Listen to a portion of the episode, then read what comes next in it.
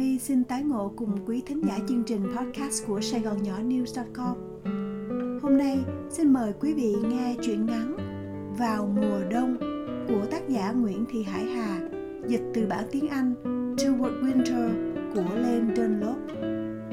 Toward Winter được trích trong tuyển tập Palm of the Hand Stories của tác giả Yasunari Kawabata.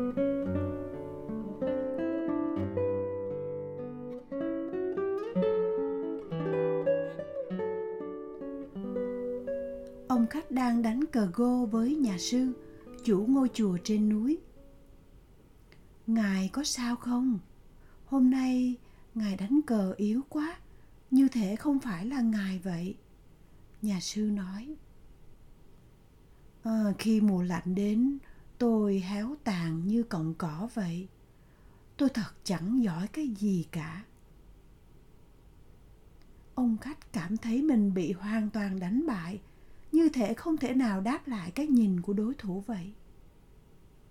Đêm qua, như thường lệ, trong cái hành lang tách rời của lữ quán suối nóng, lắng nghe tiếng lá rơi xào xạc, ông khách và nàng trò chuyện với nhau. Mỗi khi bàn chân em bắt đầu cảm thấy lạnh, hàng năm em cứ nằm mơ trở về quê nhà. Em chỉ mong được về nhà kể từ khi trời bắt đầu mùa đông, anh cũng bắt đầu nghĩ là anh không xứng đáng với em. Anh không xứng đáng với người phụ nữ nào cả. Ý nghĩ này càng lúc càng trở nên mạnh mẽ hơn. Nhưng mà câu chuyện của họ đã trở nên hời hợt. Lời nói thoảng qua tai chứ không ngấm vào lòng. Cố giải thích, ông khách nói thêm khi trời trở lạnh, anh hiểu cảm giác của con người. Đó là lúc con người muốn cầu nguyện với thượng đế.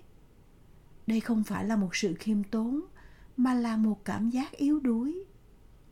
Nếu anh có thể dâng tất cả lời nguyện cầu vào một đấng tối cao và được ban ơn mỗi ngày bằng một bữa ăn, anh nghĩ anh sẽ rất hạnh phúc.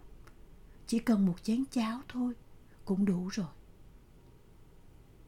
thật ra họ ăn tiệc mỗi ngày. Họ chỉ không thể rời khỏi lữ quán xuống nước nóng này thôi. Nếu tất cả mọi việc xảy ra êm xuôi như dự tính họ có thể thuê một căn nhà nghỉ hè thay cho căn nhà cô ấy bị mất hồi 4 năm năm trước. Nhưng 6 tháng trước đây, không tính đến hậu quả, hai người trốn nhà đến chỗ này và ở mãi cho đến nay như thể họ đang trốn tránh vậy những người trong lữ quán cũng tử tế, chẳng có ai nói lời ra tiếng vào, đã để hai người ở trong căn phòng độc nhất của hành lang tách rời này. Bởi vì không có tiền để thanh toán chi phí, họ không thể ra đi. Trong suốt thời gian này, ông khách trở nên chán nản, không tin vào chút hy vọng nào. Cả hai đều cho rằng mọi sự được an bài theo số phận thêm một ván cờ nữa nha. Tôi sẽ nhóm lửa trong cái lò chìm dưới mặt đất kia. Trong lúc ông ta suy nghĩ, lần này, nhà sư không theo đúng luật, đặt một viên đá lên góc bàn cờ ngay trước mặt ông ta. Nhà sư núi này rất tự hài lòng là đã tiến sâu vào đất của địch thủ. Thật là cả gan. Bỗng nhiên mất hết hứng thú, ông khách có vẻ như mất hết sức lực Đêm qua ngài không nằm mơ, học được một thế cờ chống cự à? Thế cờ của tôi tên là định mệnh. Nhưng đối thủ của nhà sư lơ đảng đặt quân cờ xuống bàn. Nhà sư bật cười lớn tiếng. Gã ngu! Tấn công kẻ thù bằng một đòn vụng dại. Góc bàn cờ của ông cách bị xâm lấn hoàn toàn – nhà sư thắng hết nước cờ này đến nước cờ khác. Trong lúc ông khách liên tục thua, bất thình lình đèn tắt ngấm. Nhà sư cười vang và nói ống sùm. Tôi thật là sững sờ, ngài còn hơn cả vị tổ sáng lập ngôi chùa. Tài của ngài thật khiến vị tổ phải hổ thẹn. Gã ngu, chẳng được gì cả. Tôi thật là sững sờ. Không, Thật mà, tôi thật sững sờ. Nhà sư đứng lên đi tìm một cây nến. Ánh sáng khiến đối thủ của nhà sư cười vui vẻ lần đầu tiên trong suốt buổi tối. Những câu nói như Đêm qua ngài không nằm mơ học được một thế cờ chống cự à? Và gã ngu là những câu họ hay dùng mỗi khi họ đánh cờ gô. Mấy câu nói này bắt nguồn từ truyền thuyết của vị tổ sáng lập ngôi chùa. Truyền thuyết này nhà sư đã kể lại cho ông khách nghe. Ngôi chùa được xây cất vào thời Tokugawa. Người sáng lập ngôi chùa là một vị võ sĩ samurai. Con của samurai là một người thiểu năng. Vị quân đoàn trưởng đã chế nhạo đứa trẻ thiểu năng này. Vị samurai giết chết quân đoàn trưởng và cả đứa con của mình rồi bỏ trốn. Trong lúc ẩn náu nơi ngọn núi này, samurai nằm mơ. Trong giấc mơ, samurai đang thiền định phía dưới một ngọn thác, chừng một dặm rưỡi là đến ngọn núi kể từ suối nước nóng. Con của vị quân đoàn trưởng xuất hiện để trả thù cho cha và chém xéo từ bả vai trái của samurai bằng một nhát kiếm. Khi samurai thức giấc, người ông ta đẫm mồ hôi lạnh. Thật là một giấc mơ kỳ quái. Ông chẳng bao giờ nghĩ đến việc ngồi dưới một cái thác.